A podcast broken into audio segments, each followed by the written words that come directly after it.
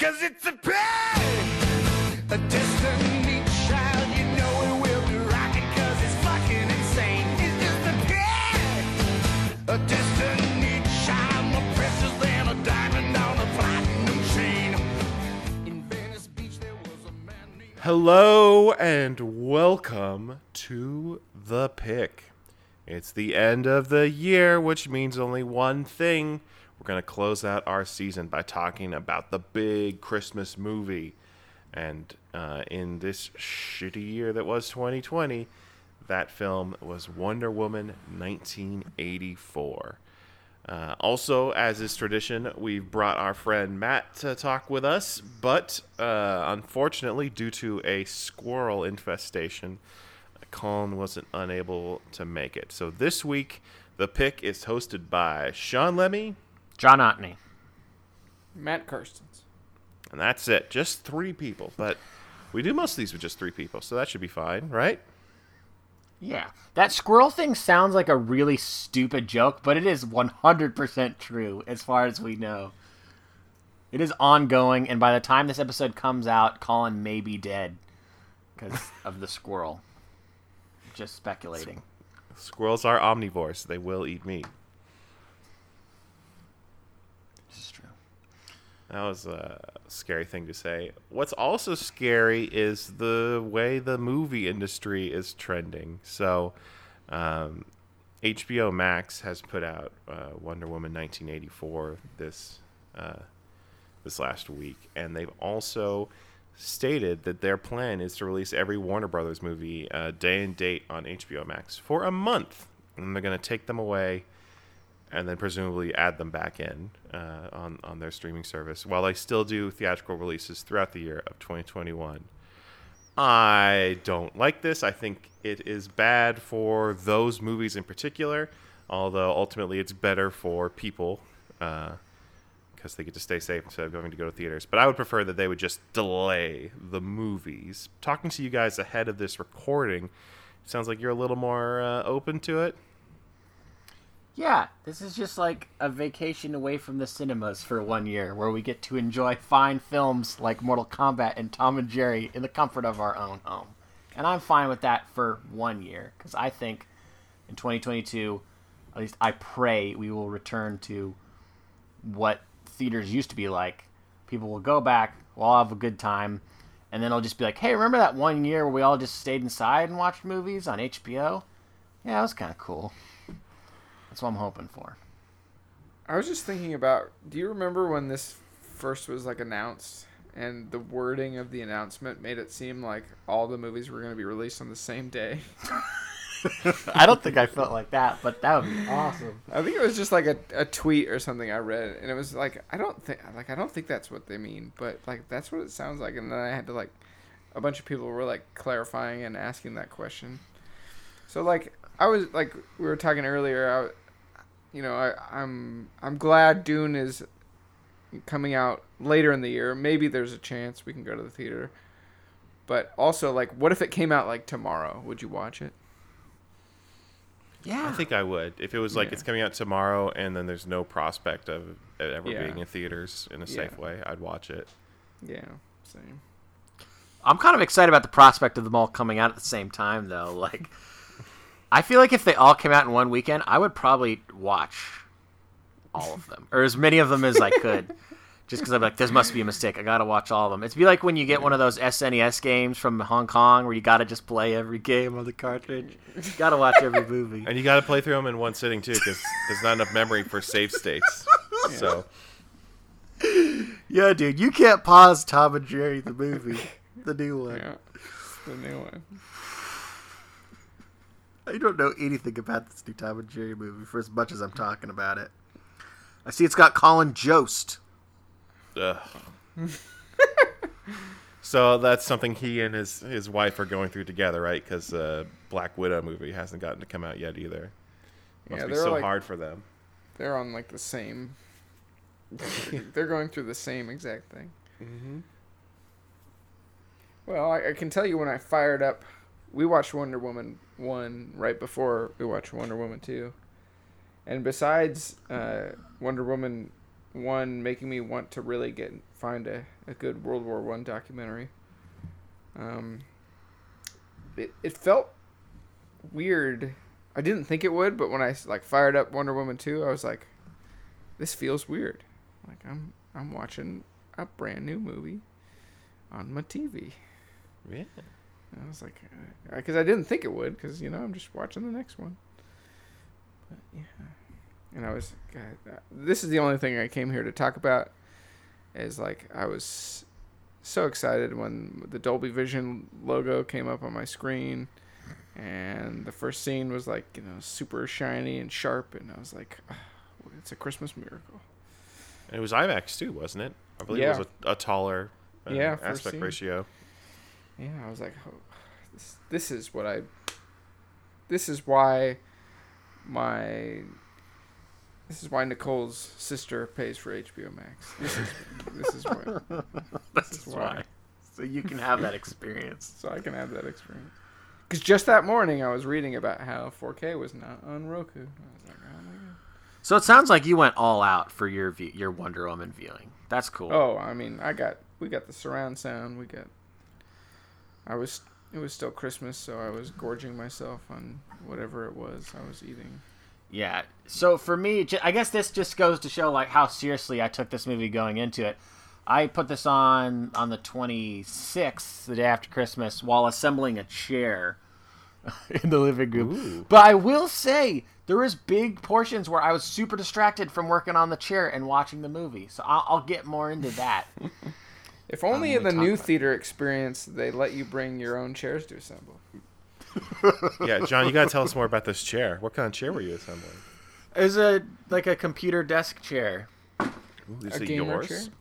Is it? My, yeah, it's mine. Wh- wh- I'm not gonna put Well, together you could have been else. helping out your your nephew or something, or Paul.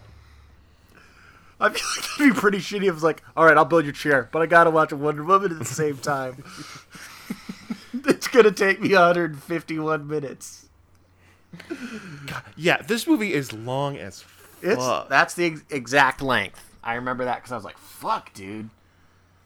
Maybe I it was because I had just watched another movie before it, but I didn't. I didn't even feel it. I didn't think it was that long. It didn't. I was maybe I was because I was sitting watching TV for five hours straight, but I don't know, Okay. it It, it really might have been me. It might have been because my viewing experience was I'd just gotten home. I went over to my parents for Christmas. So I just gotten home and it was like midnight and I was like, I'm still pretty awake. I could watch this now. You started Yeah, at that's- midnight. That's crazy. Well, th- no, like if if you're trying to like recreate a cinematic experience, that's kind of like you went to go see a midnight screening. Yeah. Which now on the West Coast actually happened at like 9 p.m. but whatever, or like 7 p.m. Yeah. or at least they were. But oof, yeah, it uh, is. I feel like it did not need to be as long as it was, um, but that's been kind of universally true of the DC extended universe. They uh, they're all long movies. It also kind of off topic, but does that bother anyone else that they call it the DC extended universe instead Yes. of the cinematic universe? Yeah, I think it's stupid. What, what's the ex- what's the reasoning behind that? What's the extension? What is it an extension of? The comics? I guess so, right? But it's not an extension of the comics. It's its own thing. Well, I think it's the extending between various movies, is what they're saying. But it doesn't even do that. Well, it's because they're really bad at it. okay. Hmm. It still sounds better than Dark Universe. I'll give it that. Yeah, it's funny that they all are okay with using the word universe. I guess that all, that all goes back to Kevin Smith, right, with the View Askew universe. Um, I guess he's the ultimate nerd. It would make sense. but but no one wants to call it specifically a cinematic universe because then they're ripping off Marvel.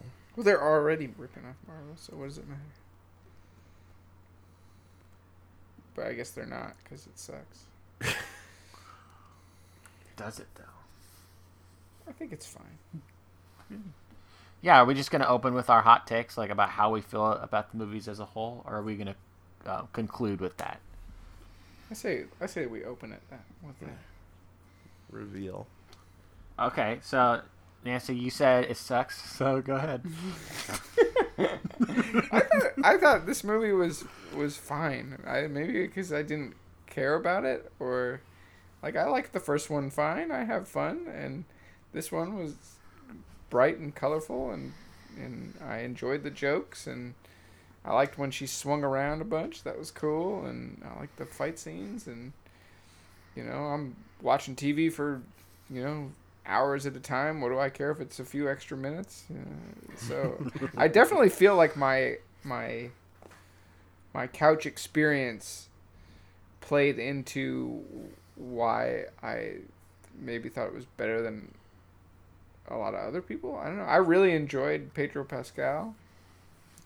Uh, Kristen Wiig was like, eh, it's kind of okay, but you know, I thought it made sense to have kind of two villains, and I thought their motivations were both. You know, I liked the plot. I, I thought it worked fine. I, I wasn't.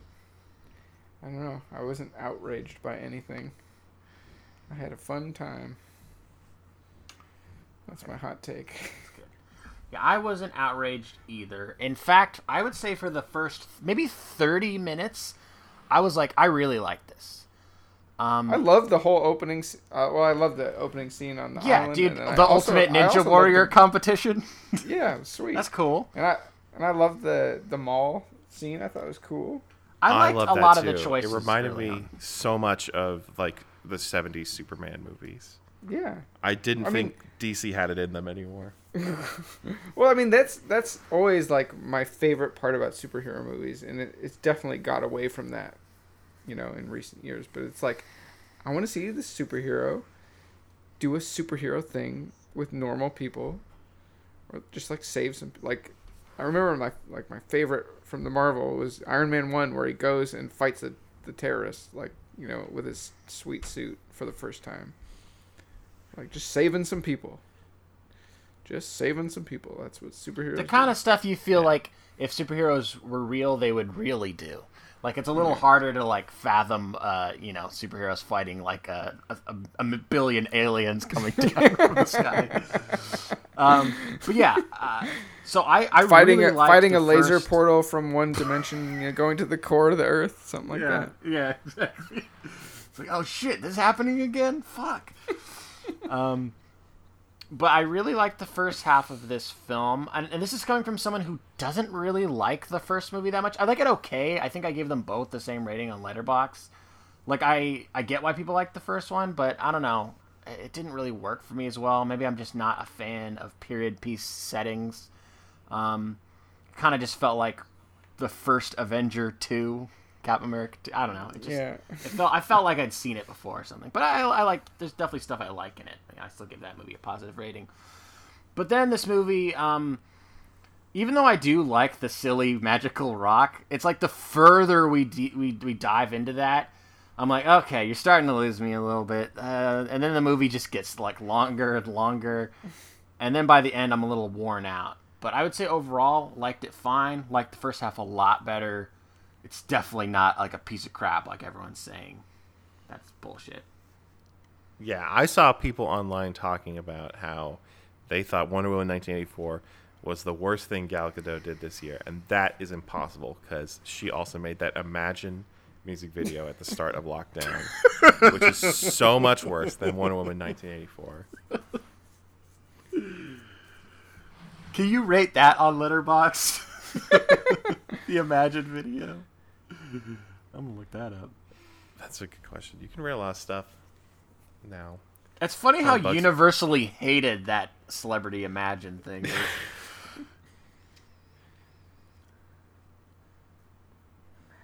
no, I don't think you can rate it on Letterboxd. I mean, that wouldn't even That's make right. sense. They put a lot of TV shows on there. Can you Um, rate Star Wars Kid or You can rent some like uh, rent. you can rate some like YouTube shorts and stuff. Like remember that classic YouTube sketch where Will Ferrell's being yelled at by the little girl for the rent. You, you can rate that Oh on yeah, Letterboxd. the landlord I've rated that on Letterboxd. basically launched Funny or Die. Hell yeah, man. Back when Will Ferrell had semi-pro hair. the weird like the big afro. All right, your hot take, Sean. Did we get into that? All right, so for me, my hot take is that for the first time ever, the DC extended universe made a like traditional superhero movie, um, which feels really weird because also Marvel has not been making those; they've been obsessed. Whoa, with whoa, whoa! cinematic Slow down. You don't think Shazam is a traditional superhero movie? I don't, because it's too much little kid bullshit. Okay, fair enough. Remind me what you mean by that. I mean, this felt a lot like a Sam Raimi Oh, Spider-Man, like a '70s Superman. Like, oh man, Nina's posted pictures of that squirrel in, in her and Colin's apartment on our Discord, and it's really crazy. distracting. Um, You guys gotta focus, okay? I know there's a squirrel in his apartment. We're getting the hot I'm like a dog. I see a squirrel, my whole brain goes away. So, Sean, you, this is more of a traditional superhero movie for you. You're saying. It does. It, it does feel that way. It's it's you know, I I look at um, I look at Cheetah's arc in this, and it feels like um, Selina Kyle in Batman Returns, where you have. Yeah, uh, definitely. a, a woman who's ignored at work with frizzy hair who becomes cool and sexy by a wish. I, I did like that, but I am kind of tired of this trend of like nerds becoming bad guys. Like, it's just sad that these people are like ostracized from society and then because of that become bad guys. It's an unfortunate arc, but I feel It- like she I- I wasn't get so it. much of a nerd because like everyone that works in that place is a nerd, you know. Like eh, it's kind of like just her. I felt like the the the fact that she didn't. There was no discernible reason for her to be like ignored other than she was just forgettable. Like nobody mm, was Yeah. like mean to her. She was just like she wanted to be something she wasn't. Yeah. Yeah.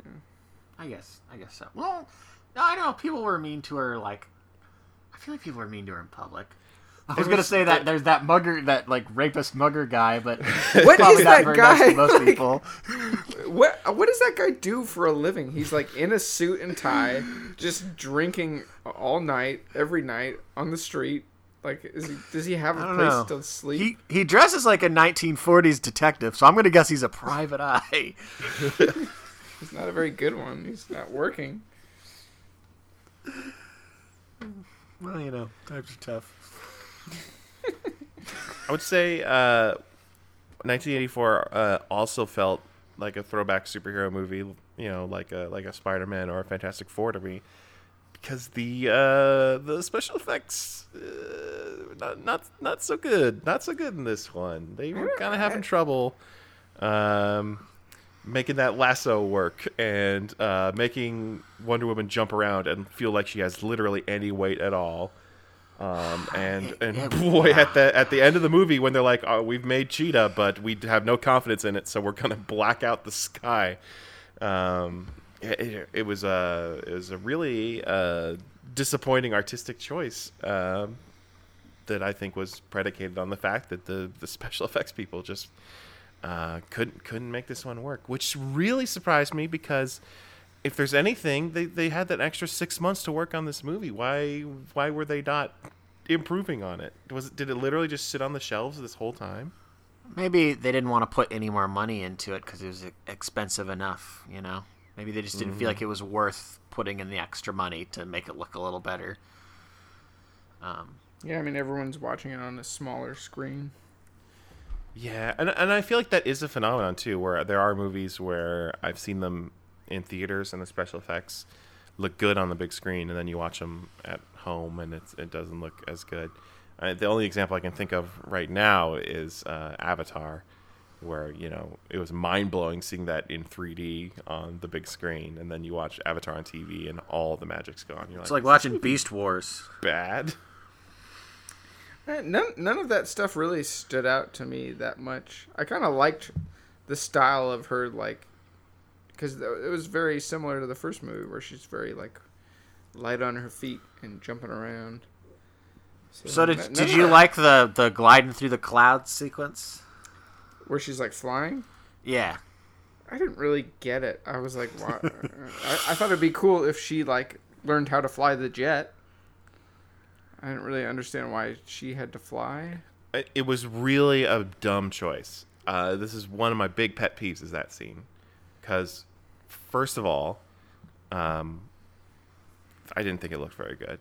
Uh, second of all, the music cue they use for the big emotional moment in the movie is that song from Sunshine that's like overused for dramatic moments. Yeah. It's not an original score, so that stood out to me as like uh it, it also kind of ruined that moment. And the third thing was she already had the invisible jet earlier in the movie, and then immediately after that scene, she gets the golden bird armor and can fly with that. So her learning to fly made no actual impact on the story, and then she doesn't fly in the chronologically later movie she's in. So like, what the hell was this? What are they doing? I was Oh, I trying to think that think must that. that. must tie back to something earlier in the film, but all I can think of is is earlier when she's doing Ultimate Ninja Warrior challenge, she gets in trouble for cheating, but it's not like like flying is ever a part of that thing. It would have been nice if flying was a part of that thing, and then that's when it like came back. It was just a callback to her, her and Steve being like, "Flying's cool." I Okay. like to fly a lot. Okay. But I think Sean brings up a a great flying point of like, there's so many other. It's not like they wrote themselves into a corner and it's like, this is the only way she can get there. She had plenty of like options. So She it's kind of- literally the next scene she's wearing the golden armor. There's not any. The, she only flies a little bit to go, I guess, back to her apartment in D.C. And then she does the much longer flying in their golden armor. It's so weird. She could have flown there in the armor, and they could have queued up "Fly Like an Eagle," and we'd be like, "Hell yeah!"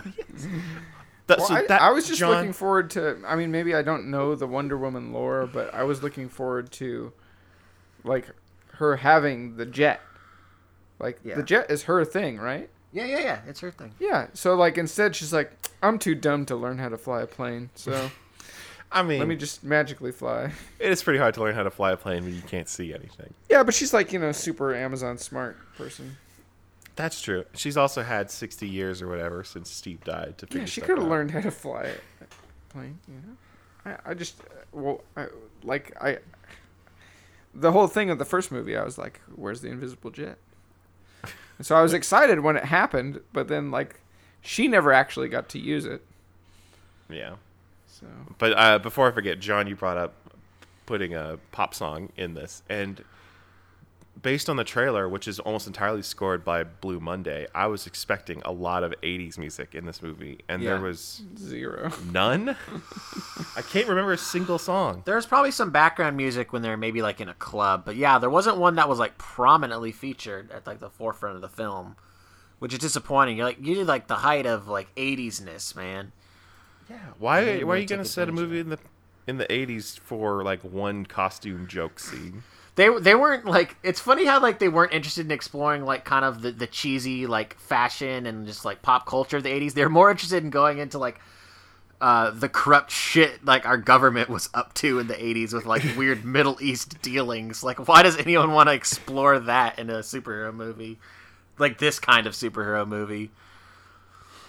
Uh, it was a weird direction to go in. Yeah. It could Let's- have been let's- so fun. let's kind of go over a few. We don't need to go through the plot. But let's go over a few beats. Um, something I want to bring up. So we're talking about um, Ultimate Ninja Warrior Challenge earlier, and so this was the sequence, if I'm not mistaken, that was released early for people to watch online, right? Wasn't that a Oh, thing? I didn't know that. I, I remember hearing like you can watch the. I think HBO Max had put up the first eleven minutes, like um, a day or two before, um, the movie came out. And you're like, you should watch the first 10, 11 minutes. Like, whoa. And I remember even then, people were like, this is so bad. Like, so it's crazy. People were saying this movie sucked based off of that sequence, and I think that sequence is really cool. Um, I- do you guys agree that that's a cool sequence? The Well, it's like they're all Warrior? like chicks. Like what the hell?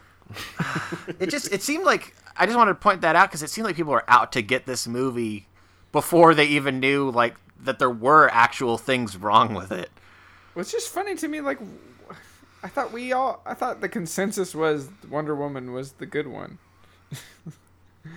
so why are we all of a sudden out to get another Wonder Woman? I can't really figure it out why. Is it is it that easy access? Just like so many people could watch it, so so many people just like got onto this bad opinion and are just riding that opinion now. Like I don't, I don't understand it. I think that could be part of it, where because nobody had to put any money down, that like, um, like obviously a lot of people would have seen this if it came out in theaters, uh, and theaters only. I mean, I guess it is technically in theaters, um, but when you spend money on it and you see it on the big screen, that experience, you know, is is influenced by your environment, and I think, um, people would be a little slower to turn on it, uh, whereas you can watch it online now and then immediately go on Twitter and see what people are saying. And we've talked about this before. I think we talked about this starting with the Last Jedi podcast, but maybe even before that, Yeah. where like the middle has disappeared. So when when you have an opinion on something, you have to either think it's the Oh, worst yeah. thing ever or Oh, the yeah. best thing ever. Uh, this is this is the argument I have constantly with uh, a guy in my band. Is like he's never he's never had an opinion that's like, oh, that was fine. it's like it's the worst thing ever or the greatest thing of all time. Versus you, where everything is fine. Which is which is hilarious when you're watching a television show like The Mandalorian because it's Yeah. like I, I never know when he's going to stop watching the show because it's just a piece of shit, and when it's like this is the best thing since Empire Strikes Back. you know, so it's like yeah, it's it's kind of exhausting. Jesus. But yeah, the uh, the Um, thing I- I like to focus on on that opening scene is it seems to be setting up two potential um, themes that could come through the movie, and neither of them I feel like were ever picked up. So the first one is that uh, you know Diana left Themyscira uh, abruptly to go get involved in World War One, and she was banished. She never got to come back, and it really seemed like uh, they were setting up with this scene where she doesn't get that first place finish. That you know she was gonna finally have an opportunity to prove herself to the Amazons in some way, um, and the movie does not ever touch on Themyscira again for the rest of the film. Uh, all the dangling threads with her mother and her people are left to dangle. Um, and that seems super weird, especially because so much of this is her dealing with her grief about losing Steve. And that's like a guy she knew for like a week, as opposed to her home and her people and her mother, who are all still there and alive. Um, those all seem like really important relationships, like probably more important relationships than her one with Steve. Uh, but she doesn't seem really broken up about that at all, which is weird. And the other thing was the they set up the the shortcuts thing, right? You know, uh, they bring back Robin Wright to be like, you can't take shortcuts. And if they're saying that like that is the lesson that should be learned in regards to making wishes on a genie, uh, that is a that is a real huge stretch. That uh, that I- that I'm not. I don't. I don't think making a wish on a genie is what she was referring to when, when she said you can't take shortcuts. Yeah, But it works. Genies. Okay. Um, well, then let's go to modern day, 1984. Uh, Diana is working at the Smithsonian as like um, an anthropologist. I, I, I kind of wanted to get uh, more of what like I didn't. I don't know. It's tough because on one hand, I like the fact that we're we're just in it. We don't have to explain what she's been doing for like the past sixty something years. But at the same time, like, I, what's her day to day life? Like, does she have to quit jobs like every like five, ten years because people are like, "Hey, why don't you age?" Like, Yeah, I was kind of I said that about like her friends. Like, does she have to get new friends like every at least maybe fifteen years at least? because I feel like that would be kind of interesting to ex- an interesting uh, theme to explore is that you have to you have to start a whole life over like again and again and again. Yet that's like not even a thing. Like that's that, that's not even discussed. Like she's still fixated on just Steve. Is his name right? Steve. Yeah, Um, yeah. Uh, but at the Yeah, same and you're allowed time, to- like, yeah, go ahead. No, I was, I was, I totally agree with you. You have to fill in the, the blanks where, like, you know, by Dawn of Justice times, she's working at the Louvre, so she is moving from job to job, but staying in this field, and Like- uh, and she's, you know, she breaks all those cameras at the mall, so I guess she spends most of the time being a superhero, but she's also like trying to keep it on the down low, I guess, because they have to fix, they have to make it tie into the continuity that the only person who really knows about Wonder Woman is uh, Jesse Eisenberg because he's got that laptop with the Wonder Woman logo folder. I wasn't sure. I don't remember in in 1984 how well known Wonder Woman is to the common populace. Like, does everyone know her, or does just like every once in a while someone sees her is like, "Whoa, that's that person!" Oh my gosh! Like, Didn't I couldn't really like get a sense of a her name. fame. Okay, Yeah.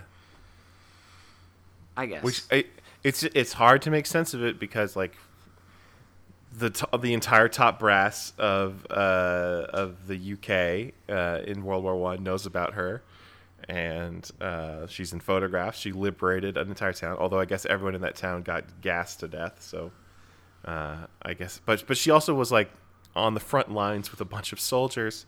It seems like she would have made an impact uh, on a lot of people. Uh, and she's also like in this opening scene, she saves an entire mall worth of people. Like they all see her. Um, but there's no cameras, so it's like it didn't happen. I guess. yeah. It's gonna be hard to have a Wonder Woman in modern modern day. Yeah. Yeah, she's I gonna guess pop out we'll- upon a bunch of cell phones. She's gonna be in so many TikToks. They're gonna do a whole TikTok Wonder Woman campaign. you got to do the Wonder Woman where the move is you have to like f- jump through the sky, like that's the move with a with a rope. Um. Okay, so then we also get to meet early on Kristen Wiig. Now, Nancy, you you sound like you weren't crazy about this performance. No, I just like was kind of like like I just really like Pedro Pascal. I thought he was pretty good. Um, Okay, I see. so I was kind of like I the main complaint I saw on the internet Mm-hmm.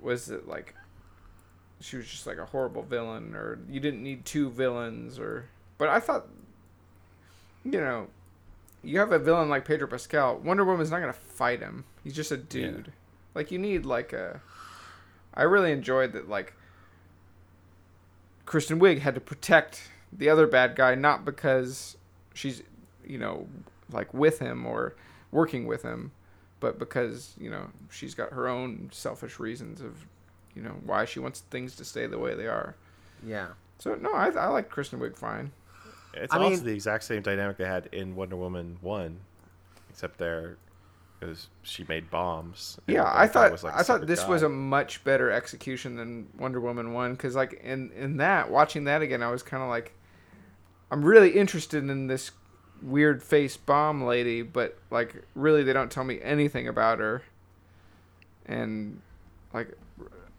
I, she's barely like a she's barely there's barely a bad guy in that movie to me it's, it was kind of hard to follow like yeah.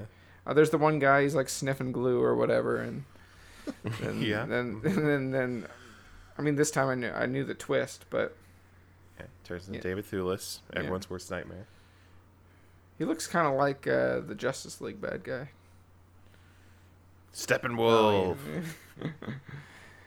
sans spikes but but no i i, I really like the the bad guy dynamic in this movie between the two of them They were Well, like I said- extremely comic booky. yeah Yeah, well, like I said earlier, I definitely prefer the first half of this movie, and I think Kristen Wiig is great in the first half, where she's kind of manic and kooky. Um, as she gets a little more serious towards the back half, yeah, I'm a little less invested, but I think she's great in this first half.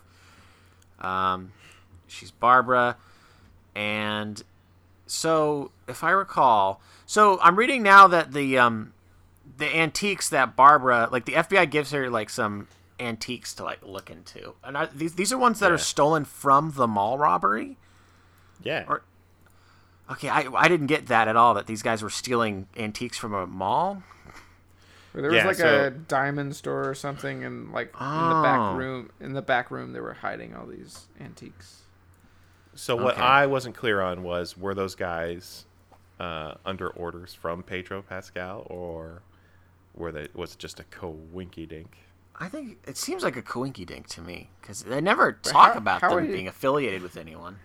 But how would he know that that they were like how would he know where to look for the the magic one. Yeah, and how do you specifically know that it was one of the things that was stolen, Yeah. and so it was not even at the mall anymore? Is that But he doesn't seem like powerful enough to like organize something like that. He's got like one employee at this Yeah. point. He's Yeah. on TV in commercials, and he has one employee, and he's on the cover of with like Oil Barons Weekly or whatever that magazine was.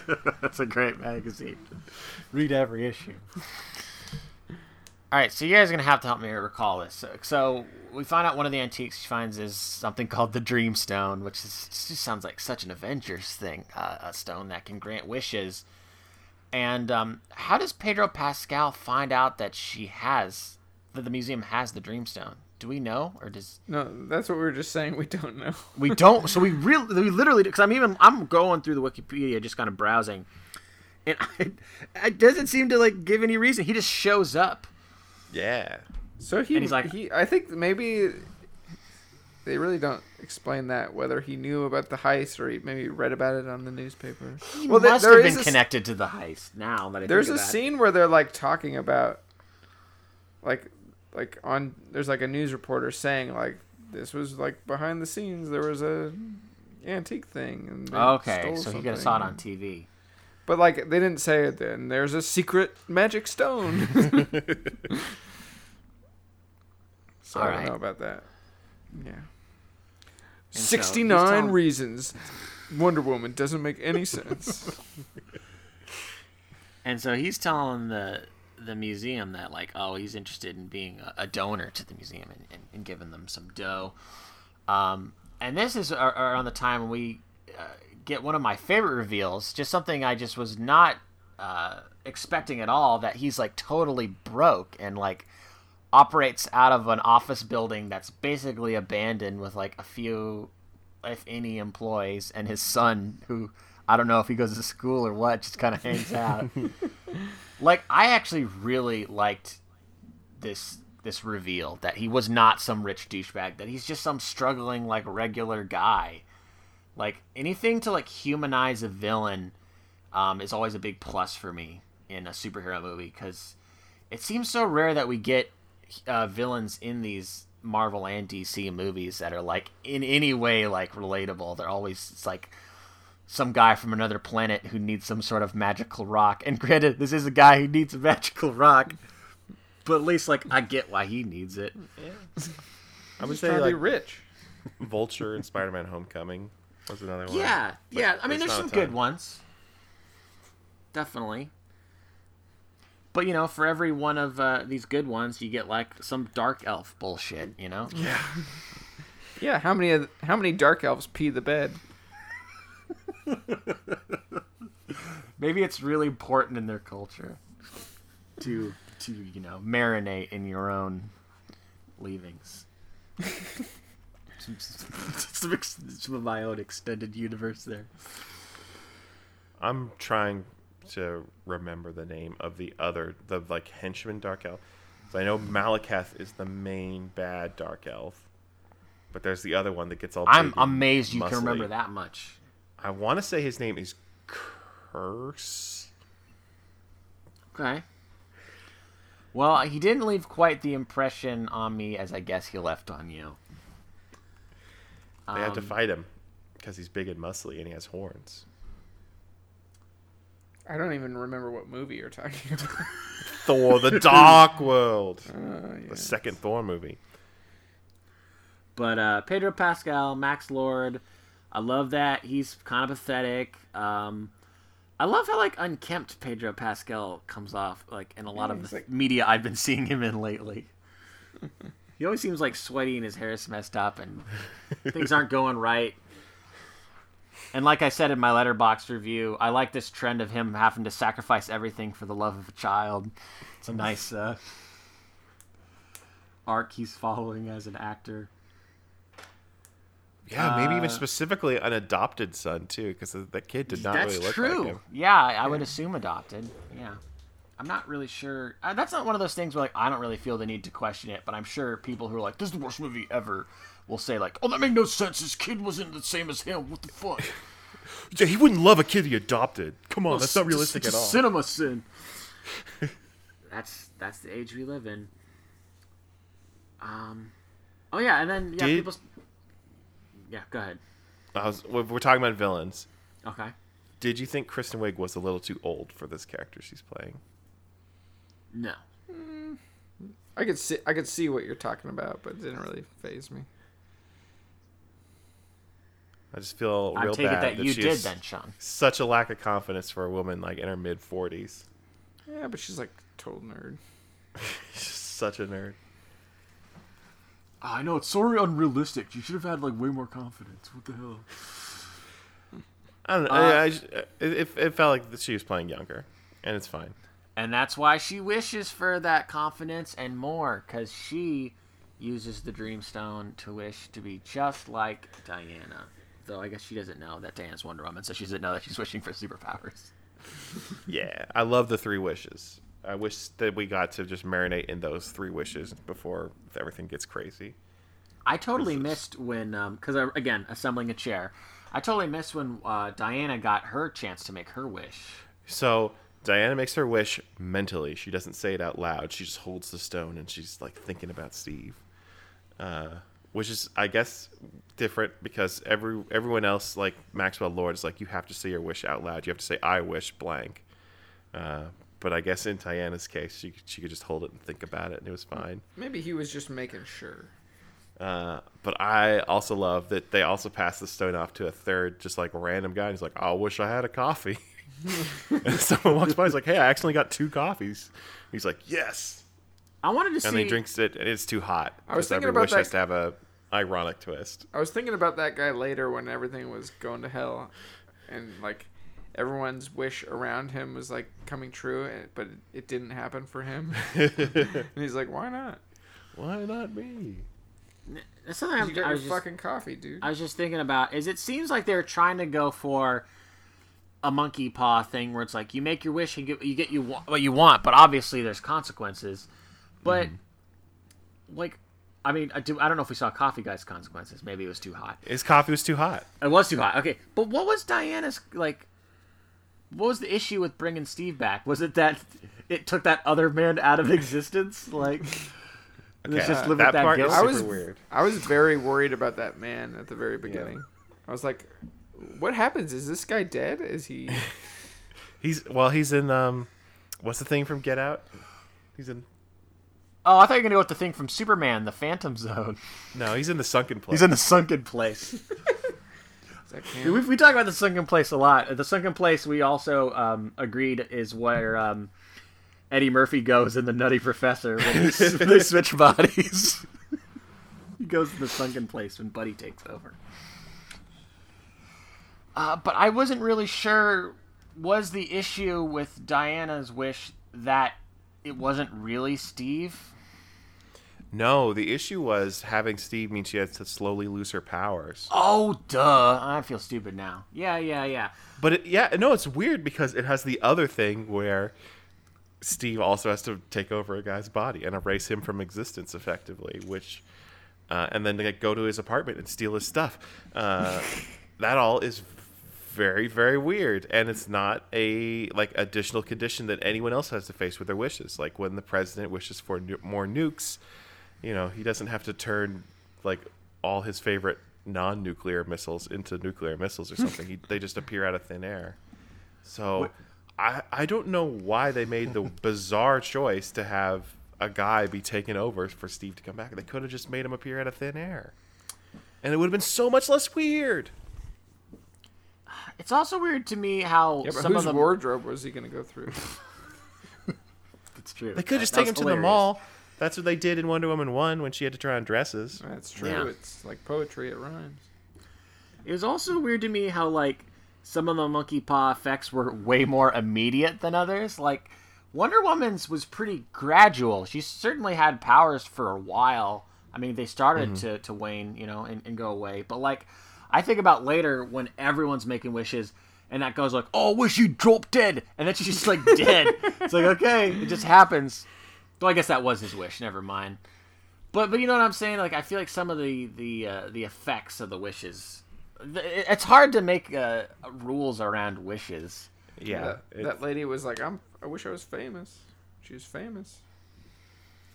Immediately. Well, uh, Yeah. also she, someone's like, "All I wish all you like Irish would get kicked out of the country" or something like that. and you see someone in a green shirt being arrested outside, like immediately after that.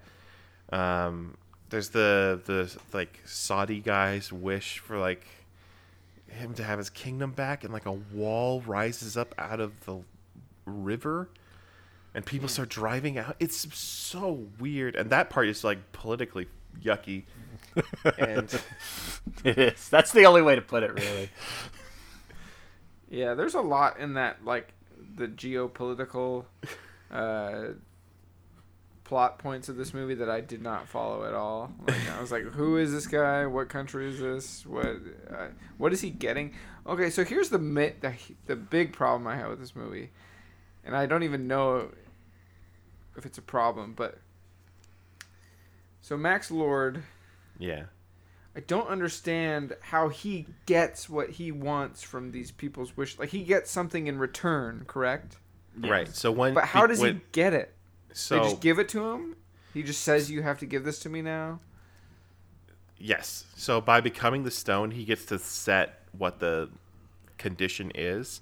They show this off. Oh. They show this off in the scene um, when he is negotiating with the the prince in the Middle East, right? Where he says, "Okay, and I will take possession of all your oil fields." Mm-hmm. And the guy's like, "Well, I already sold all my oil fields." So he's like, "Okay, well, I will take control of your defense force." And they all immediately switch over and start protecting him because that's like the condition of the wish. So he's he gets to set the condition because he Yeah. is the stone. Okay, I didn't Because get that at all. I was like, I guess these people are just like, how is he giving these people? so how does he do that on such a huge scale? Like, what is he getting from like these billions of people that are asking their wishes? What is he getting from them? Yeah, so like at that point, what's going on is the stone has been like causing him like organ failure and stuff. Mm-hmm. So when people are making wishes, he's granting that. But the ironic twist for them is that like he's getting like their organ is going to fail, and then he gets a healthy organ back. Oh, gotcha. So yes, if we didn't if we didn't mention it earlier, Max Lord becomes the Dreamstone after he steals it at a party Yeah. at the Smithsonian. This dude had a plan, and that plan was do what Jafar does. I, I thought about that a lot. I was like, this is this is Aladdin too. This is uh what this is everything Jafar ever wanted. Dude, th- this is a fucking Disney movie. You got Jafar as the villain, and then uh, Diana has to choose between the uh, having her powers and being with the man she loves. That's the fucking Little Mermaid. Yeah, dude. It's just Disney, but the, but they hate Disney. But you never hear anybody say like Little Mermaid doesn't make any fucking sense. uh, uh, some people probably say that. But I actually liked the the whole deal with Max Lord trying to manipulate people into uh, making a wish basically against their own interest and not even realizing they're doing it. Um, I, I like I don't know. Like, I was pretty weird that he was so successful with it, but I liked it. Like I could I could grasp it. Um, sometimes I watch these superhero movies and I don't really understand what the villains are doing most of the time, but I I, I get wishes, even though the logic is flimsy. Like I Yeah, got now it. now that that that his his uh now that it's been explained a little better to me, I, I, I like it more. I think it's interesting. So he's off in the Middle East and he's getting everybody's oil. Uh, and then we get that that sequence where Steve and Diana go to um, to Cairo. I guess there's that cool chase scene. At least I thought it was cool. I don't know the consensus on this scene with the, the chase scene in the desert. I liked Uh, the chase scene. yes. It reminded me of uh, Raiders of the Lost Ark in a good way. Um, but the imagery of Gal Gadot in her Wonder Woman costume next to like women who are super covered up Yeah, just made me feel very uncomfortable. Yeah. like I think they did a good job with the Wonder Woman costume. It doesn't seem super skimpy. Like I they mean, don't do a it lot of like upskirt stuff, but the it sure does seem super skimpy when you see her in that setting. I guess. Yeah. There's a gif going around of her landing, like when she lets go of the lasso, Uh huh. and it's like always land kid first. she like lands and like crushes the kid. She couldn't help it. She's falling to the ground. I do like fine. seeing I do like seeing super speed in movies where it's like it's fast but it's not too it's not like flash fast where it's like a blur. I like just seeing someone just like run at the same speed as like a car. I like seeing people run like 60 miles per hour. I enjoy Yeah, seeing uh, that power. But that's another one where it's like Marvel's been doing that so well since the Incredible Hulk.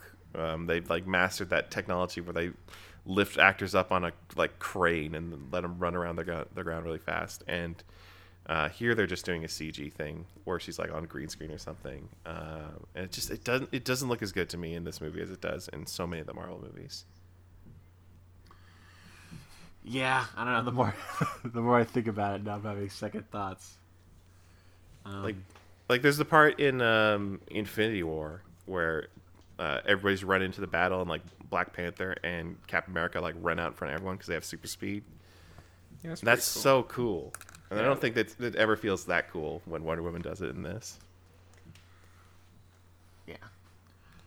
Um, and this is also, at least the first time I noticed in the movie, that Wonder Woman is starting to lose her powers. Like, when she gets shot, like, it doesn't just, like, heal. She's got blood and she's getting hurt. And uh, she's got to do stuff like landing on kids. It's the best. Yeah, got it. And I'm not sure if it's around this time or if it's when they meet that um, guru guy when they find out really the only way to stop all of this is to have the the the wish master, which is the name of a movie by the way, uh, renounce his wish, and everyone's got to renounce their wishes. But of course, that would mean Steve has to vanish and bring that other guy back. Yeah. That poor guy that got erased from humanity. A lot of people are upset online because like he got raped because uh, Steve and Diana sleep together. Okay, I think Yeah, I heard he's someone mention like- that, but I don't understand it. What? So wh- why is there rape in this movie? What? Because his body had sex with Diana, Oh god! but he wasn't willing. But he's obviously going to have sex with Diana after. Like that's Okay, kind of now- set up. He's like, yes, I now want to have sex with you. So obviously, when we see Steve, we see Chris Pine. They show that to the audience, so they're like, "Get it? It's Chris Pine." But when he looks in a mirror, he's the other guy. Does Mm-hmm. Wonder Woman actually see him as Chris Pine because that was her wish, or does she see the other guy?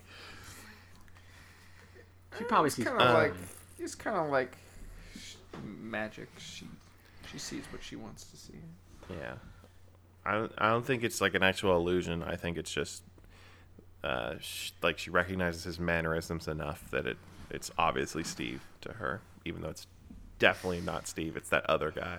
It's funny to me that this came out uh, on streaming the same day as Soul, another movie that has like people going into the other bodies, Yeah. and then they have to show the audience how other characters see it as perceived to how we see it. It's very oddly specific. Uh, okay, so Max is not doing so hot, so he comes up with the plan to get more people to make wishes to where he's gonna like talk to the president and convince him to like use some powerful satellite to where he can broadcast I guess all around the world and have people make their wishes. Yeah, which I like because he got to make the supervillain wish of getting his own evil island that he can live on. Uh, even though I guess that part's short lived. Dude, dude, I can't believe we're this many f- failed DC movies in to where we haven't gotten the Legion of Doom and they're like that weird like black weird helmet base that they live in at the swamp. How come we haven't gotten that thing yet? I guess I answered my own question because of all the failed movies. Yeah, I love to see uh, Joaquin Phoenix and Jesse Eisenberg hanging out in that huge helmet. That'll be great. Dude, could you fucking imagine like a like post or, or let's say mid credit scene, mid credit scene in like a DC movie where like a character's walking through a swamp and then suddenly the Legion of Doom base emerges from the swamp. See, I would I I know like Marvel if they, you know, if, if Marvel made DC movies, they would be all over that shit and they would have done that and it, everyone would have fucking loved it. But DC obviously doesn't know what the fuck they're doing. So Well, we're, in we're never DC gonna get that. DC's so grim and dark. All their villains have to get fucking murdered at the end. they can't get together. Murder's cool. Was Jesse Eisenberg murdered? He's just in prison, right? Uh, he's just in prison. They shaved his head because that's apparently a thing they do when you go to prison in their grim universe. They get your head shaved. I mean, Uh, we're done with him though, right? I thought we were like, okay, fuck most of the stuff from the DC universe. Like Ben Affleck's done. I assumed Lex Luthor was done too, Yeah. like Jesse Eisenberg. I think they said Is it- like Warner Brothers said that like Justice League Snyder cut is not like there's nothing going to be after it. Right. they killed Zod twice. Yeah, that's right. Um, eh, that continuity though, it like it affects this movie, and I think it's I think it's weird because um, Wonder Woman in Dawn of Justice is like cool and tough, and it seems so different from the Wonder Woman we get at the end of this one, where she's like, "Humanity, we all have to choose love. We've all been through so much pain, but we can get through it together." It's like in the, in Dawn of Justice, she's like, "I've killed gods before. I don't give a fuck." Well, we don't know what she did. Like, I'm gonna assume 9/11 had something to do with how Wonder Woman acts in the later movies. Things change, Sean. maybe- People, Maybe the not 9/11, but uh, Su- Superman, Man of Steel Superman. happened. So she's like, yeah, the Metropolis incident. yeah. yeah, they probably don't also have 9/11. I, I don't even know. They probably don't have that. the They movies. probably do.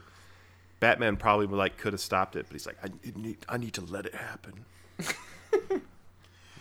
I just, but like Wonder Woman's got an invisible jet. She could stop it. No, you need to let it happen. You need to let it happen. Killing I wonder everybody's if- the only way things are gonna change. You know, they're always talking about how they're like they're like, oh, once we get that Flash movie, it's gonna so what like fuck with the timeline. Michael Keaton's gonna be there. I'm interested if that movie is gonna be like set new rules for everything. I saw. Did I see a headline that was like, DC's gonna release four movies every year or something? You see that? Uh, no, I didn't. All, all I know about is this like weird like we're bringing Michael Keaton back. I think, but like maybe there's multiple Batman. It's like Sony's But I don't know really is it's beating you guys to the punch here. To- Well, Um, you know, is Batman gonna be on HBO Max this year? No, Batman got pushed to 2022 Uh, because they're like we're not we're not even gonna touch this shit. We're gonna get a theatrical release. We're gonna guarantee one, so we're gonna push it like two years ahead. yeah, what I remember hearing was they were one of the early ones to start filming again in the UK, and then Robert Pattinson got, got COVID. yeah. I mean, that's a good point too. Yeah, like they have to like finish making it first. I mean, he, that trailer came out so he's fucking only out early. for like two weeks. He'll be. Yeah, I'm sure they shot around him. Uh, I, I guess we could just go to Bad Guy Island. I don't think we need to touch on anything else until Bad Guy Island. Yeah, Diana chooses to let go of Steve, and Steve's into it. Steve's just And- was support. I mean, did you guys like the romance stuff in this one? I mean, they're obviously they're doing. We'll we'll flip the relationship from the last movie where now Steve's the fish out of water and uh, Diana's the jaded one who knows what what's going on. Like, did it did it work for you? Did you like these scenes? Did you like seeing Chris Pine again? Was It was was, it worth all this time? Sure, it was fun. There wasn't enough of them being happy together for me. Like we have a couple funny things, like like him going through all the goofy outfits, but I don't remember them doing anything romantic aside from like seeing some fireworks. It's kind of a nice. on the, I on their way to the Egypt mission, yeah. Yeah, like there's just not there's no time in a movie that's this long, I guess, which is weird for them to just like chill and hang out. Yeah, just like eat a meal. That's yeah, it's kind of disappointing because I feel like the obviously they're way different, but I feel like the Tobey Maguire like Spider-Man movies always made time for him and like Mary Jane to like. Actually, no, he was always missing her shit. Never mind. Well, yeah, but they still made time for her to be like, "You're disappointing me by Yeah, constantly not showing up." For we got to see the evolution of their relationship. Where it, it- this, it's like they're focused on the mission. They just also happen to kind of be in love. and, and again, like, a huge focal point. how long do they know each other? Like a, a couple weeks. I mean, I don't remember. Uh, that that sounds right though. That's pretty funny. Yeah. Oh, I also didn't mention. So she had to. Uh, Wonder Woman had to go back to her homeland to get uh, the sweet eagle armor, right? No, she. So they explained that uh, Lynda Carter left with that armor uh, when they when they made Themyscira. So she was just out in Oh. the world. Okay. And her she- name is and- Asteria. I'm looking that up Diana somehow found the armor at some point, and she just had, like, had it in her apartment or something. now. Why does she just use it all the time if it's that badass? It's like I gotta save this for an occasion where it's especially badass. I mean, yeah, I guess she's already OP. It's like you don't need it. You, you save that for the final final battle, final boss. Yeah, it probably takes a long time to put it all on. That's true. Yeah, it's like a whole thing. I get it. I get it. All she's doing is, you know, saving kids who are almost getting hit by cars and stuff like that. She doesn't need the bird armor for that. Right. So she's gonna go to Bag Island. Kristen Wiig is teamed up uh, with Pedro Pascal because she doesn't want to go back to being a nerd, Yeah, they fight in the White House. and he convinces her to like, "Don't you want more?" Yeah, tell me that's so funny. It's super funny because like, where how long did this conversation go on to? It's like you know, how about cat person? Like, at what point did we get to that? Where it's like, I really like Right. cats.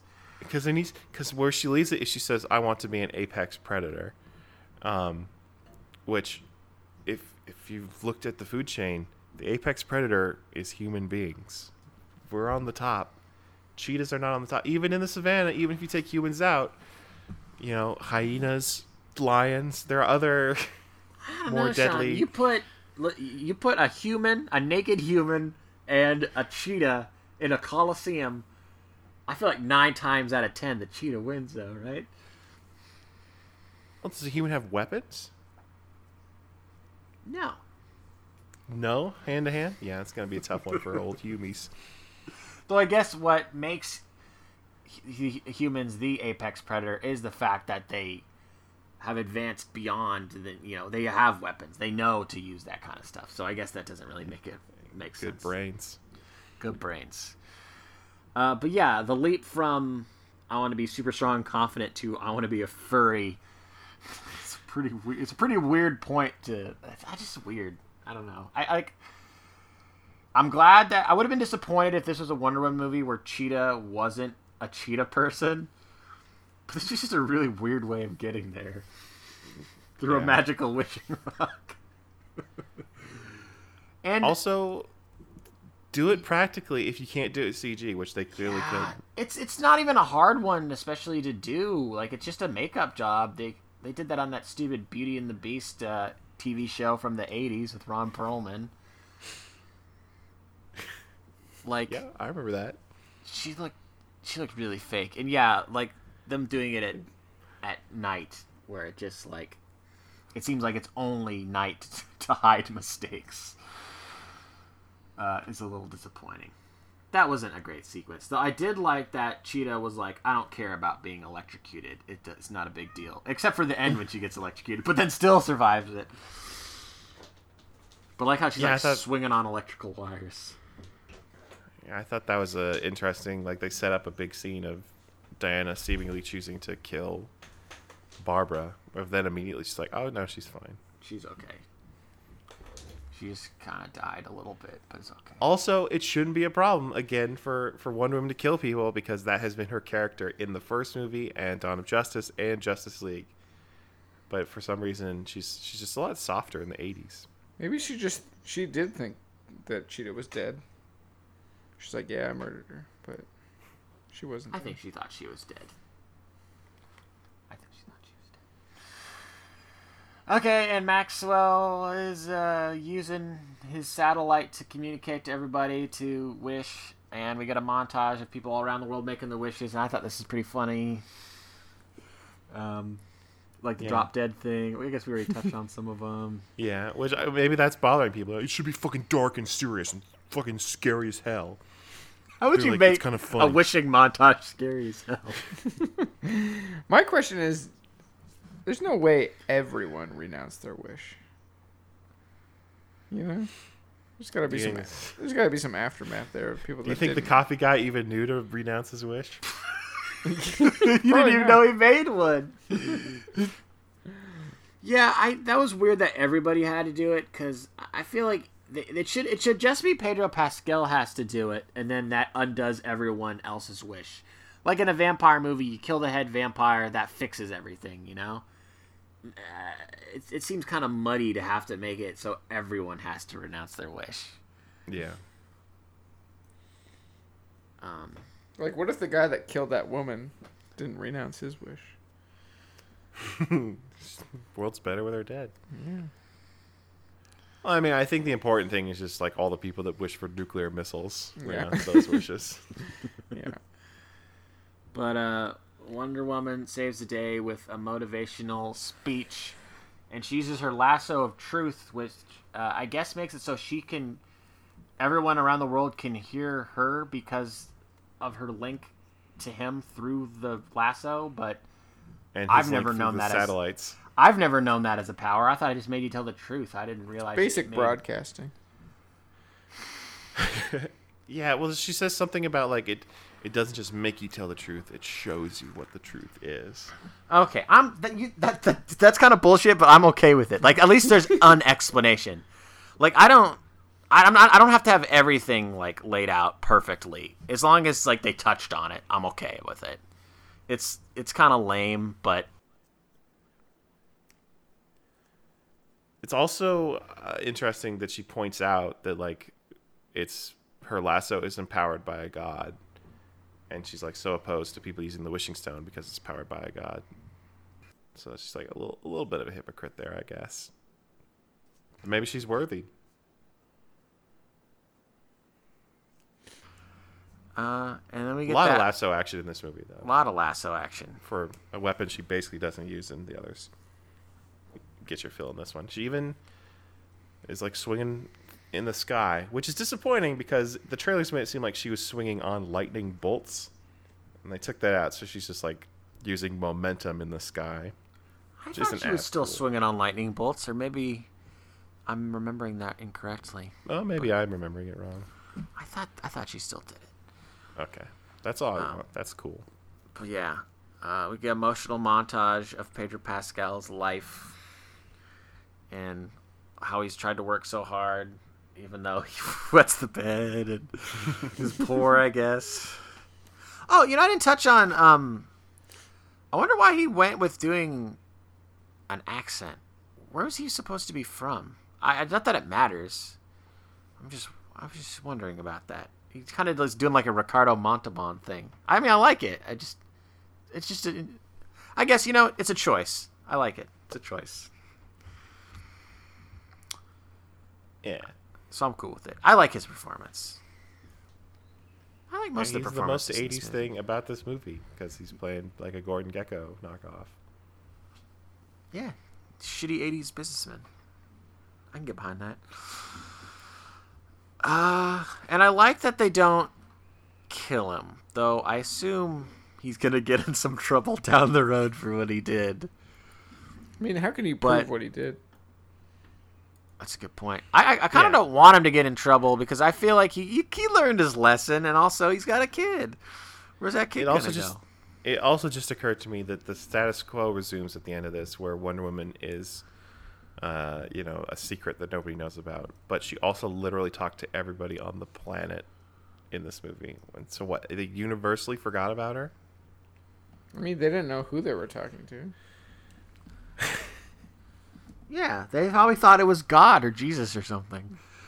Everyone's gonna be super Christian after this. So, so how come when people see her later, they're like, "Hey, look, it's God." It's God. I guess if you heard her voice, like, "Hey, I know that voice. That's God." That's God. she told me to renounce my wish. Hey, you you, you made me uh, renounce my wish for infinity hamburgers. How's it going? Um, What do you think little kid Bruce Wayne wished for? His parents to be back. Oh, and he had to renounce it. you had to feel like, no, never mind. They're dead again. See, like, I don't think a little kid would re-renounce his wish. Uh, not bet little kid everybody wished- did. Not everybody wished for something like uh, self-centered and greedy. I'm sure some people are like, I wish that my everyone in my village had food. We're so starving. It's like, no, never mind. I don't wish that anymore. Never mind. Yeah, that is. Even if God told you to do it, man, I don't know. That's that's a tough nut to crack. But it works out. Uh, except that Steve's dead, I guess. But we get to meet that handsome guy. She gets to meet him for real. And it's like, He are they could- gonna are they gonna be a thing? But no. He put together exactly the dumb outfit that Steve had put together. That, that Diana was like, "No, don't wear that."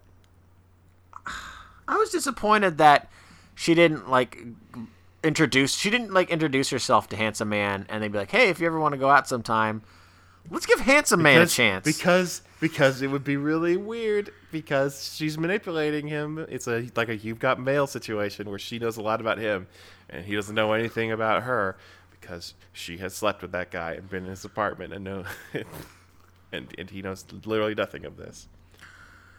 She just she didn't even tell tell him uh, her name. I guess She can't. The, you, you can't afford to do any of that. You have to spend as little time with this guy as possible because the more you think about it, the more problematic it is. You got to get him out of there. You bring him back and show him that he's happy because they need to give him a win because fucked up what they did to him. But then Why you did get they him the fuck this? out of there. Why did they do this? Why did they make Chris Pine take over some other guy's body? Why did that need I to have happen? no idea. They they they they made walls appear and surround an entire country, but they can't bring one guy back from the dead without him taking No, over. a not body. believable. He's got to occupy someone else's body. Because, like, what if somebody who saw him in World War One or whatever saw him now and is like, "Wait, how are you here now?" Yeah, it's I think it's so they can set that guy up in Wonder Woman three. He's gonna be in Wonder Woman three. Oh uh, no, he's not. Because why would they do another sequel in the '80s when they've already shown what's going on in the 20 teens? He's gonna be like really old in the 20, 2025 or whatever. Do you guys want to know what the name of that character is that we've been talking about? Handsome Man. I didn't think he was that His name handsome. is, his name is Handsome Man. Chris Pine is handsomer than he is. Chris Pine's handsomer than everyone on the planet. Come on, guys, give Handsome Man a break. He's in Jurassic World Dominion. Is that what it's called now? I could have swore it was Oh. called something else. Apparently, Chris Well, Pine anyways. liked uh, Patty Jenkins' Star Wars idea, so you know it's gonna be good. Okay, Oh, yeah, I'm just just reading hope- about the new Jurassic World. Whoever wrote this doesn't write that. Who did write this? I I don't really know. I think it said story by Zack Snyder, or maybe the, I'm thinking of the first one. Story by Patty Jenkins and Geoff Johns. Mm-hmm. Screenplay Oh, by Patty comic guy. Jenkins, Geoff Johns. Yeah, Geoff Johns should know better. He's got a long history in comic books. And Dave David Callaham. Maybe this was just Ooh. produced by Zack Snyder. David Callaham, not as good a filmography. Though he is writing the new Mortal Kombat movie. So I'm excited Okay. to see if there's magic wishes in the new Mortal Kombat movie. Wish you're fucking dead. And he wrote three Expendables. Oh, he just wrote the first Expendables. Sorry. Okay. Co-wrote with with Sly. Um. So, since this is the Wonder Woman sequel we got, are you guys optimistic or pessimistic towards this, uh, the next installment of this franchise? Are we in a bad place with Wonder Woman? No, I, I remain optimistic. Um, I th- I think the trick is just like, what are they gonna do? I guess they could set it in the '90s or something. Um, it's it's they've How- run out of character development to do with Diana, unless they do a thing where she gets to go back to Themyscira, but then also it's a thing where she like doesn't ever talk about it with anybody. Um, which at that point, I mean, it doesn't matter because I guess the DCEU is just weird and fucked. So I shouldn't worry about continuity. Yeah, I want to see Wonder Woman post BVS with Affleck. Yeah, I think I would like to see it in a in a modern setting, as opposed to being like, oh, now it's the '90s. Huh? What AOL? Huh? Not that we got that much of a culture shock thing in the '80s one. Yeah, just a little bit. Since you said post Batman v Superman, are you looking for it specifically in the window between that and Justice League, or are you? Do you mean post Justice League Or too? yes, yeah, post just. Okay, but yeah, that's the confusing part is. What the fuck? Yeah. Ah, dude, they're so fucked.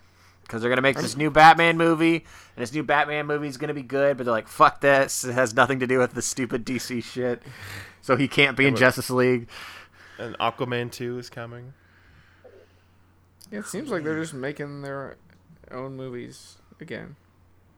Which, I mean, I I'm assuming the Flash needs is going to be the cure for all this, right? The Flash has to cure all. I mean, not that I think it needs curing. It's just if they ever want to connect anything, I guess that's the only Yeah. way to do it, right? Well, it sounds like they're like.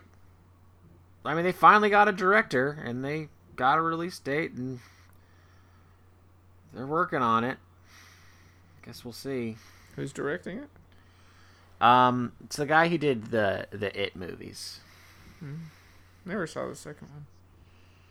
Uh, it, it kind of feels like a like a DC movie or a Marvel movie. It, like it feels like an Infinity War type movie. Like it like this is the last of this epic franchise, even though there's only two.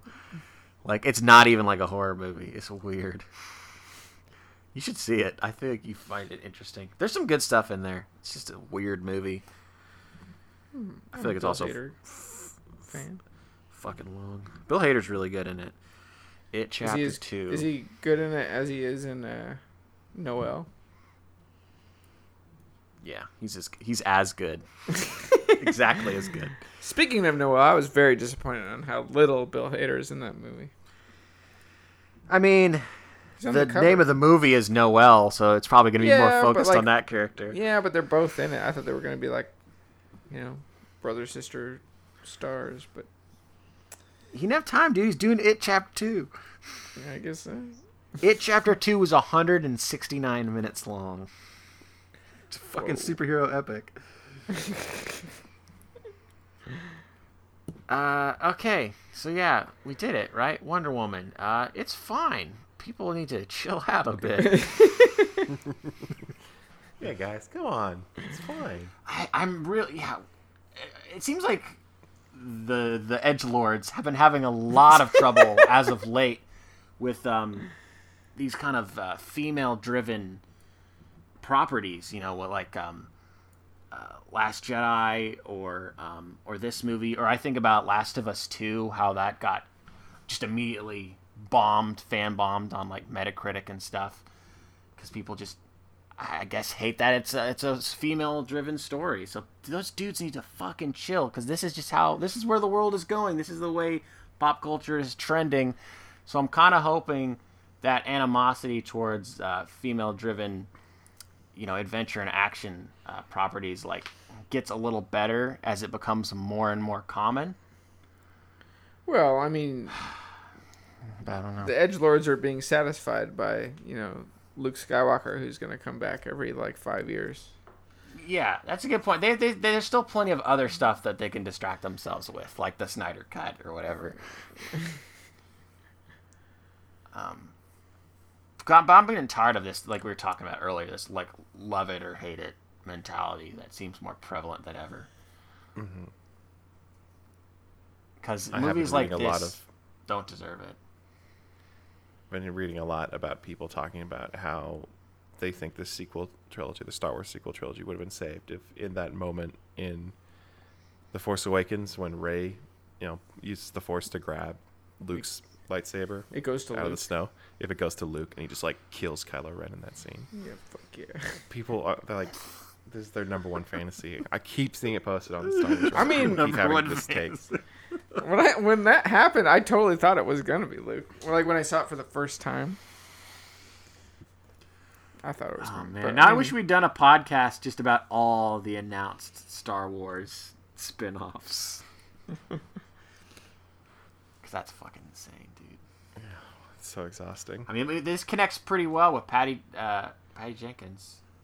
Yeah. Moving on to Rogue doing, Squadron, the Rogue movie. Squadron the movie. Yeah, my New Year's resolution is to not.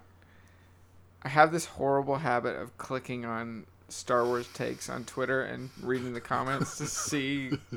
And I don't know why I do it. It only brings me sadness. I can't. Ugh, it's so depressing. Like I, don't- I, I don't. Uh, it, but even like when someone says like, "Yeah, the Last Jedi is good," uh, I'm like, why am I? Why do I care about?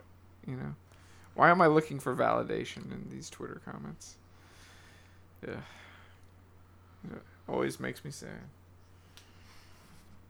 I'm just gonna enjoy movies and not look at the internet, which is impossible. But Well, but sometimes you do, because one of the segments on uh, on this is uh, where I expose a epic goof in our pick. Uh, and let me tell you, there are Sean's goofs. There are a lot of a lot of goofs in Wonder Woman 1984, but my favorite. You, won't, you guys won't even be able to enjoy the movie anymore once I tell you about this one. It's Okay. pretty shocking. Okay. Steve says he just used a phone book to find Diana. He died in 1918, but the telephone book was not introduced until 1927 when dials were added to telephones. So, like, how do you even know about phone books, you guys? What if? Oh, come on, these fucking hacks. Honestly, that like entered my mind for a second. I was like, I wonder when the phone book was invented, and then I stopped thinking about it. I guess I gave them the benefit of the doubt. I shouldn't have done that. Shouldn't have done it. Shouldn't trust them. They betrayed you, so fuck them, right? Zero stars. Zero stars, dude. Make sure to mark that goof as helpful or, or whatever, or you like this or whatever. Smash that like button. All right, is this is it time for John's Rogues Gallery? Do they have one already? They sure do. All right, guys, this is John's Rogues Gallery.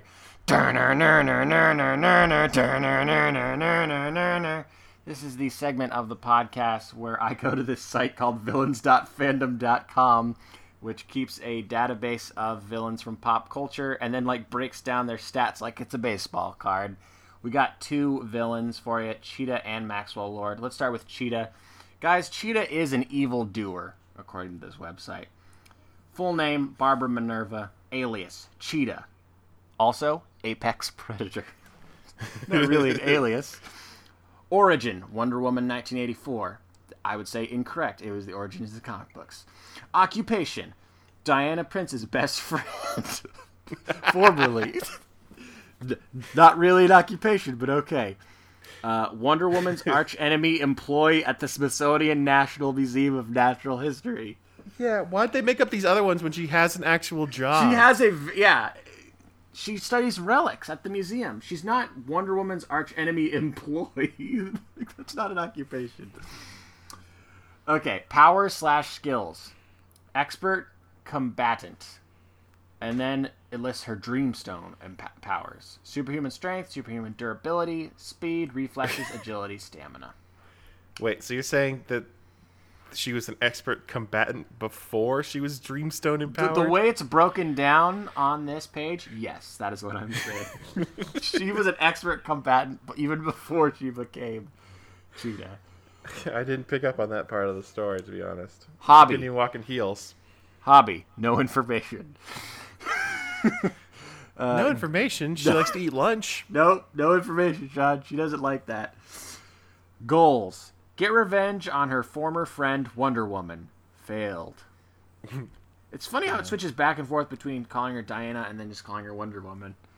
I guess that's how we talked about it. She's I friends with really- Diana, but she's an enemy of Wonder Woman. But she says get revenge on her former friend Wonder Woman. Well, that's where they messed it up. Okay, crimes. Well, she failed anyway. Attempted murder, assault and battery, Yeah. aiding and abetting, theft, torture, abuse, and trespassing. Now, I mean, these are interesting because at the time everyone was on the inf- under the influence of the Dreamstones, so they were like everyone was on Max Lord's side basically, except for Wonder Woman. So, are those really crimes? Well, I think we're gonna have an interesting court case on our hands, at the very least. Yeah, let's get the big superhero trial movie. In time, in time. Uh, and this is the fun part. Can you guys guess what type of villain Cheetah is? Uh, It's always tr- very tricky. a uh, sympathetic Catwoman. Sympathetic Catwoman. Nancy, do you want to take a guess? You don't have to if you don't want to. They, they're made That's up why. That's why it's so impossible. Here, uh, I'll, I'll, I'll, I'll show you what this one is, and then you can take another guess when we do Maxwell Lord. So the type of villain Cheetah is, she's a tragic super villainess. And and it's, it's not like on Villains Wiki there's like, like you click on that and then it takes you to a list of all the other tragic super villainesses. Whoever's writing the article just makes it up. It's whatever they want it to be, so it's really hard to guess. Sean did guess one correctly once when he guessed that amazing. Madonna's character from Dick Tracy was a femme fatale. All right, and let's wrap this up with Maxwell Lord, you guys. Maxwell Lord is an evil doer. Full name Yeah. Maxwell Lorenzano. Oh, I didn't know that. Alias. You were too busy being distracted by him wetting the bed. I, I was making it share, dude. Alias. Maxwell Lord. Max Lord. Max. The king of infomercials. The oil guy. And Lord of Desire. I like that one. quite. Ooh, when was he Lord of Desire? I'm not sure. That's sure. like his last name too. That's oh, good. Oh yeah, that is good. Origin: Wonder Woman, 1984. Occupation: businessman, head of the Black Gold Cooperation. Okay. Power skills: charisma, manipulation, wish granting via Dreamstone, and intelligence. Hobby: enjoying wealth. Uh, I would have guessed. I would have said like hang out with his son. But okay, enjoying wealth is fun too. This is his evildoer hobby. His evil. Okay, Probably it's Good- a hero hobby of hanging out with his son. Good point. Okay, goals. Become the most powerful man in the entire globe by using people's wishes via the Dreamstone and taking whatever he desires from them in return. Both failed. And reunite with his son and return home. Successful. Yeah. His crimes. Corruption, attempted mass murder, brainwashing, treason, assault, hacking, smuggling, vandalism, propaganda, terrorism, fraud, abuse of power, child negligence, incrimination, theft, embezzlement, trespassing, and crimes against humanity. Ooh. That may be the most crimes I've ever seen on a villain's wiki page. I mean, that's that's pretty bad. All right, and the type of villain. What type of villain is Maxwell Lord? Anyone want to take a guess? Okay, stick with- businessman. I'm gonna stick with alliteration and go with. Ugh. I'm having second. I want to. I want to say master manipulator, but isn't that the one? Can't be a manipulator. You, you and Colin always guess something mastermind. I'm gonna go with bungled businessman.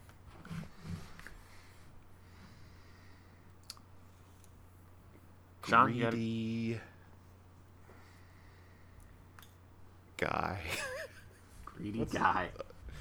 Can't think of a good G word. I'm gonna give Nancy Greed is half good. credit.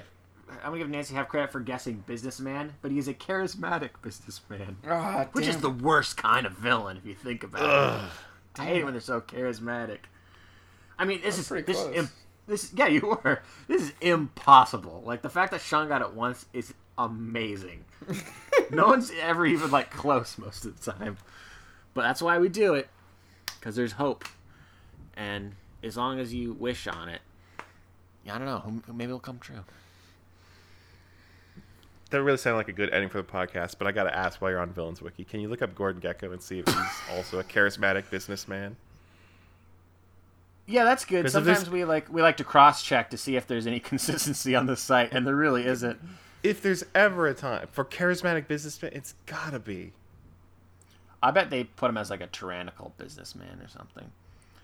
I'm hoping that we just do um, enough episodes of this podcast to where I don't know, it just becomes obvious at a certain like we really start to get in like how this site works. Yeah, the big really discovery this it. season was that if the character comes from a villain, uh, if the sorry, if the villain comes from a book, um, that they're more likely to be a, a well-written wiki entry than opposed to a character who's just from a movie. So Sean Gordon Gekko is a greedy master manipulator. God damn it! it's tough because it's it's not even like a pat. It's not even like it's always two words. It sometimes it's three. It's That just- pissed I me don't off. know why for, bother asking. Okay, that pissed me off for two reasons. One, because it doesn't match Maxwell Lord, and two, because it wasted Master Manipulator, and now we'll never oh, we'll never get to guess it because it's taken by Gordon Gekko. Sean, you know what we should do since Colin's probably never going to listen this far. We should pick Wall Street and then you guess it, and Colin will shit his pants. Yeah, Colin be like, how dare you guess, guess Master Manipulator? It's so obviously never a Master Manipulator. Show his ass. Over there stroking a squirrel. His pet squirrel. Yeah, You know fuck what I you. Colin. And on- that, that's where we're gonna end it, I guess. Fuck you, Colin. Um, so that does conclude this season of the pick. We're gonna uh, take a little break on the pick, but uh, we might do some more podcasts in the meantime because uh, 2021 is upon us, which means it's time to do possibly the Mildly Pleased Awards, maybe our most Yeah, maybe. anticipated movies. That would be super uh, funny. Almost, almost certainly our uh, our favorite films of the year We'll get a uh, a podcast. So look forward to those on uh, on iTunes or wherever you download podcasts from. Uh, just search for the words "mildly pleased" in that order, both those words together. Um, and then also you can go to mildlypleased.com where you'll see, for example, written lists of our favorite TV shows, albums, movies, video games, uh, all that good stuff, uh, as well as you know more than ten years of of Colin's album reviews and stuff, all all ready for you to consume. Uh, and if that's not enough for you, I don't know what do you want. So until this very next season, so long, suckers.